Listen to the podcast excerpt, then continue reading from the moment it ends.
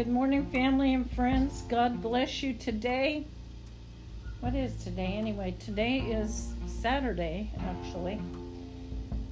I should have known that. I, I don't know. The whole week goes by so fast, and Saturday creeps upon me before I even know it. It's like time is accelerating by us. so today, I, I uh, wanted to thank you for, first of all for joining me. But today I want to talk about um, being rooted in Christ Jesus. I've been studying in Colossians myself lately, and also we're going to go into Ephesians. But being rooted in God, the most important thing that can happen in our life is, you know, once we have come to the Lord, once we have been born again, once we are placed, not potted Notice, not potted. We become rooted, established, and built up in Christ. Amen. If you if you had a potted plant, it would just be a temporary situation because those roots are going to get root bound, right? So let's look at Colossians 2, verses 6 through 7. And, and now, just as you accepted uh, Christ Jesus as your Lord, you must continue to follow him. Let your roots grow down into him and let your lives be built on him. And then your faith will grow strong in the truth that you were taught, and you will overflow with thankfulness. The expectation of anyone who's ever planted a garden, a tree, or uh, flowers is is that once they become established to take root, we want them to take root. They will grow, they will produce the desired outcome. So it would actually be totally ludicrous to, to till the soil, plant a garden, um, plant a garden full of seeds and, and little plants, and then leave the garden without any expectation of a harvest. Amen we need to have that expectation of the harvest because that's how plants grow. Amen. They they grow, they're watered, they're planted, they grow, they watered, they mature, and they're harvested. So Jesus has given us new life. He's given us new life through a new birth, and I, I think it would probably only be reasonable to suggests that he expects us to grow, he expects us to mature and multiply. It's a sad thing when, as believers, um, become or are no longer striving for a greater revelation of Jesus and his kingdom. Amen. We're pretty stuck when we come to that place. We are stuck and we need to get free of that because in that place you can come become oh i want to use the word lackadaisical. You can become lazy. You can become forgetful. You can become uncaring not caring and you can easily be blinded by the enemy in that place.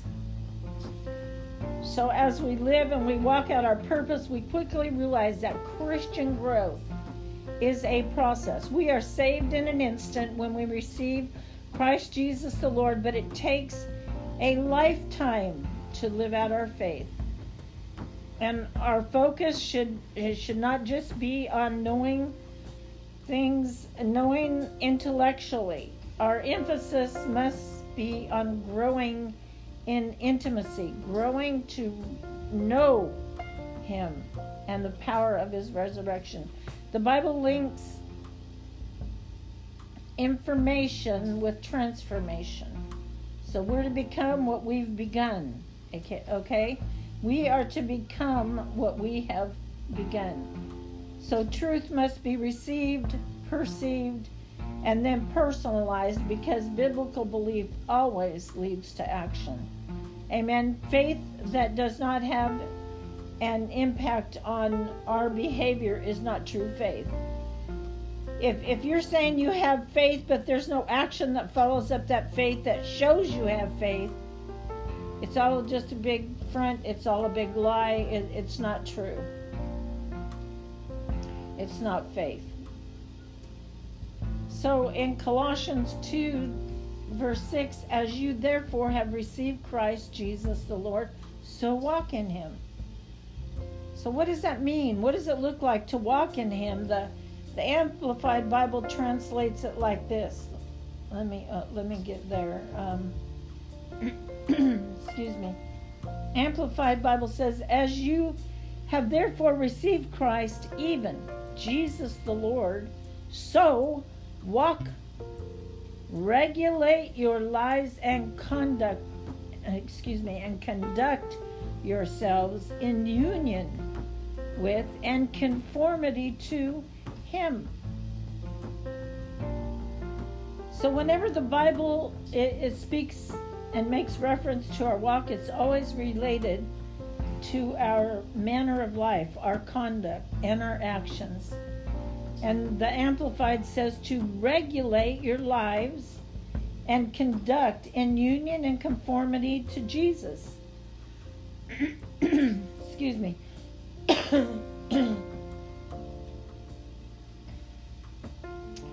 so if we've accepted Jesus, then we are to walk in him.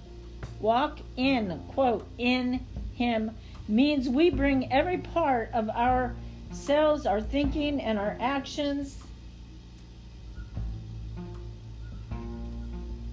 I just lost my place. Hold on. Our actions, our conduct.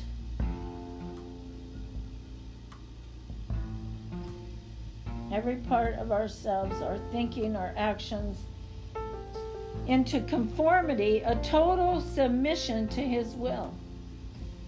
The lie of the devil is to be surrendered to God, restrictive and oppressive, but paradoxical.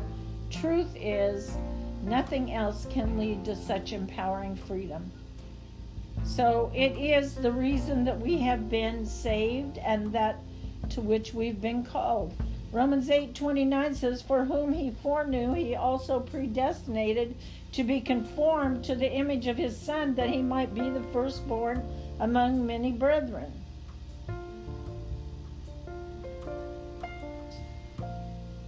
So when we receive and declare Jesus Christ as Lord, we have by that declaration, we have renounced all other gods and all the kingdoms of this world as we walk in union and communion with him, we are being transformed and conformed to his image. So there is a kingdom principle. We become what we worship. Amen. Has anybody heard that saying? We become what we worship. What are you worshiping? Just as bad company can corrupt us, abiding in continual worship and fellowship with Jesus, it will transform us. And that's what we're all after, right? Transformation. Unless we're just playing a game and uh, putting on masks and, and not really serious. Amen. We want transformation. We want to be like Jesus. 1 John 2 6 says, He who says he abides in him ought himself also to walk, live, conduct himself just as he, Jesus, walked. So, in other words, the Bible, it repeatedly commands us to live what we are in Christ. So our emphasis is not just in on knowing or or gathering information, but it is on growing.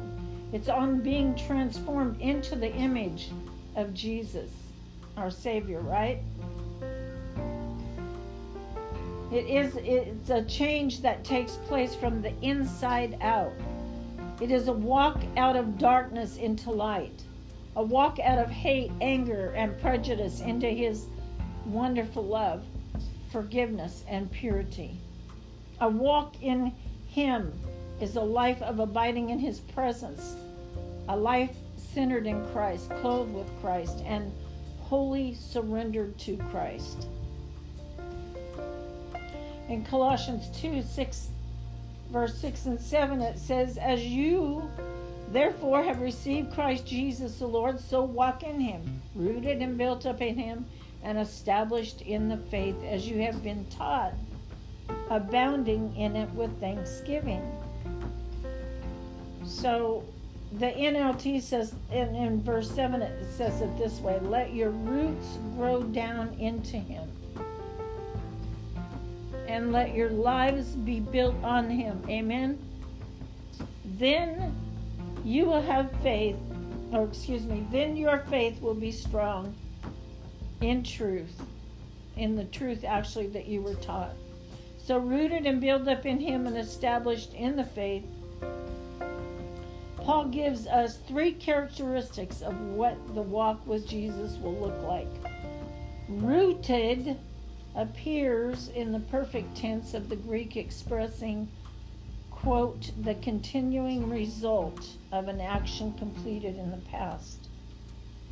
So a plant, it must have deep roots in good soil, be in in order for it to grow. And what we see above the ground depends on what is happening below the ground. So when a person repents, when a person believes on Christ, he is united. He's bound to Christ. His faith is rooted in Christ. And the Greek verb, let's see, here is passive, indicating that God was the one who did the rooting. Amen?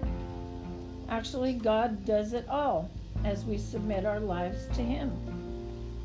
And that submission goes on day, day after day after day. Our life is in Him now. We are a new creation. So anyway, as we think about this imagery, imagery of the tree and the plants and potting, we can see this initial activity is concealed from the view of others. Just as the roots of a tree are hidden below the ground, so the roots of faith are hidden deep in Christ. And though the faith of every believing or every new believing person is weak and it's imperfect, what what gives us hope, nourishment, and strength is the condition of the soil in which it has been planted. When we're born again, we are rooted into Jesus Himself.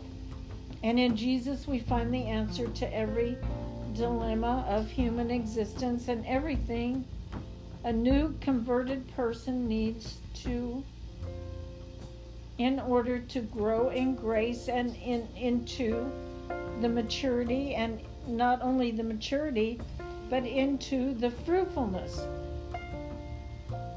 the image in this word recalls jeremiah's blessing on the one who trusts in the lord and whose confidence is in him in Jeremiah 17, verse 7. Blessed is the man who trusts in the Lord and whose hope is the Lord, for he shall be like a tree planted by the waters, which spreads out its roots by the river, and will not fear when he comes. But its leaf will be green and will not be anxious in the year of drought. So, you know what? We're going to stay green. We're not going to walk in fear when the heat comes against us, when those fiery trials come, and, and we'll not be anxious in the year of drought. We're not going to become anxious in the year of drought, nor will we cease from yielding fruit because what? We're rooted in Him. So rooted and built up in him and established in the faith, Paul mixes these metaphors, moving moving from a plant being rooted to a building being constructed in Christ. The the root as a plant's foundation perhaps inspired the merging of the two images, being built up in him implies all believers are still under construction. Let me say that again case you didn't get it, in case you didn't hear me say it, being, quote, built up in Him, it implies that all believers are still under construction. You're still under construction. You will always be under construction until the day that you die and leave this earth and go to be with Jesus. To be, as the Bible says, to be absent from the body is to be present with the Lord. So if we've accepted Christ, we are saved. We've been rooted in Christ, and yet we are not a finished product. Amen? So, becoming becoming a Christian is something far greater than just making heaven your home, right? Our God is building something. He is building, is building, He is building a place for Him to dwell and abide forever. He is building a holy temple within us through which He, He intends to shine His glory into all the world. First, 1 Corinthians 3 and 9 says, For we are God's fellow workers who are God's field, you are God's building. Ephesians 2 19 through 22 says, Now therefore you are no longer strangers, you're no longer foreigners, but fellow citizens with the saints and members of the household of God, having been built on the foundation of the apostles and the prophets. Jesus Christ Himself being the chief cornerstone. Amen. And then verse 21 in whom the whole building, being fitted together, grows into a holy temple in the Lord, in whom you also are built together for a dwelling place of God in the Spirit.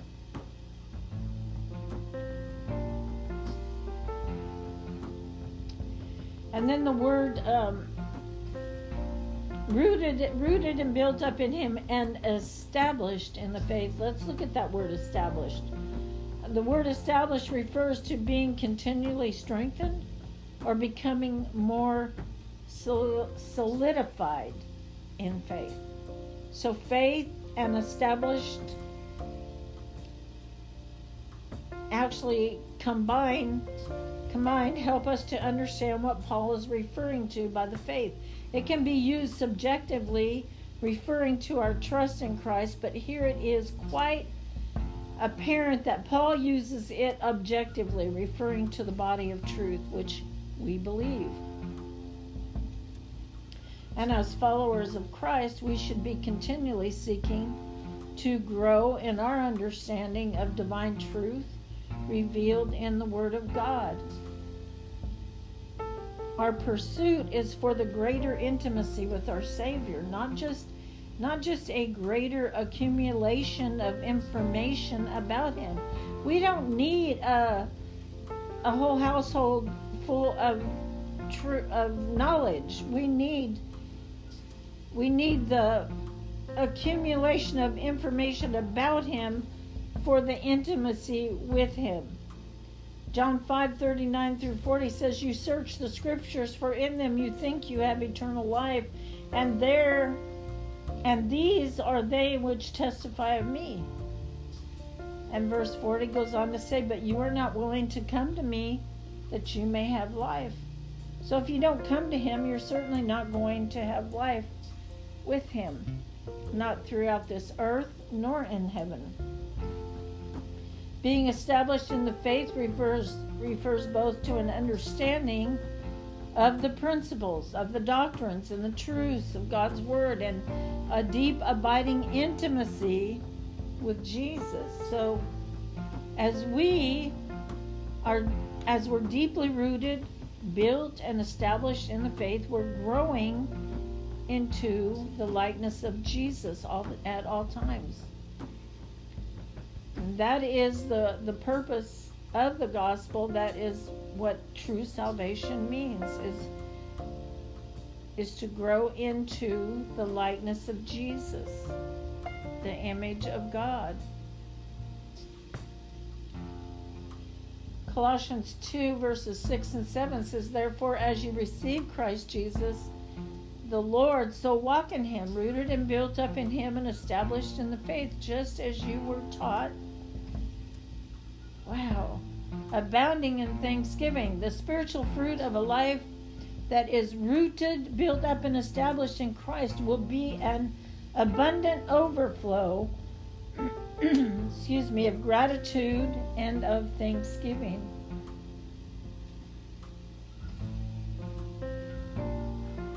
The phrase abounding in thanksgiving, or not thanksgiving, thankfulness, means the result of God's action in the lives of Christians being rooted, being built, up and established. That should actually um, encourage us into abundant thanksgiving. It should make us want to be so thankful. when the root system of a plant is healthy and it's functioning, absorbing and dis- distributing nutrients as it should. Any of you who've had a garden know exactly what I'm talking about here. Luxurious, lux, luxuriant green foliage leaves will be present too. So that which is inwardly healthy will also demonstrate an outward sign of health as well. So, abundant thanksgiving and unceasing gratitude are the unfailing mark of a healthy spiritual life. So, those who, who bubble over with gratitude for what God has already done are not easy prey to anxiety and doubt. They're filled with joy. They have no need to desire to look for fulfillment elsewhere, and they can't be taken in by false um, promises, shaken by by uh, detractors, or easily uprooted from the source of their life, because Jesus is the source of their life, of their gratitude, of their uh, happiness, of their joy. All right, He is the source. So they're not going to be easily uprooted from Him being planted in the house of the Lord affords us a place to believe, belong, become.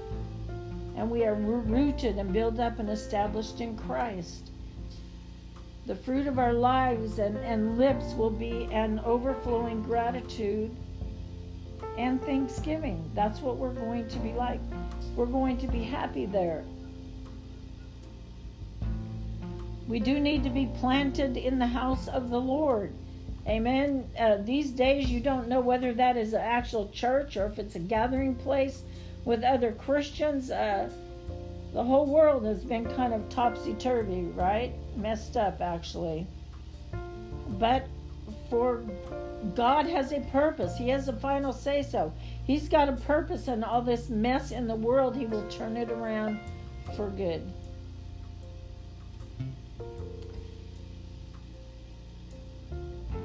So, in closing, you know, I live in a house that I love. I love to go home and I love to spend time in, in my house. I live in that house and, and I li- live with people that I love to go home to and spend time with them because I love them. And, and when I say them, it's only me and my husband here at the house, but when we get to have get togethers and we have gatherings and we have prayer meetings. I love my house. I love the people that I'm around. So our God is up to something really good in his house. And he has planted us in his house somewhere, wherever that is, wherever your family is, wherever your church family is, or tribe is, some people call it, in Christ. And we are being built together as a holy habitation for Him. So He is filling this house. His house with His life, with His Spirit, so that through the windows of our lives He can manifest His love to this world.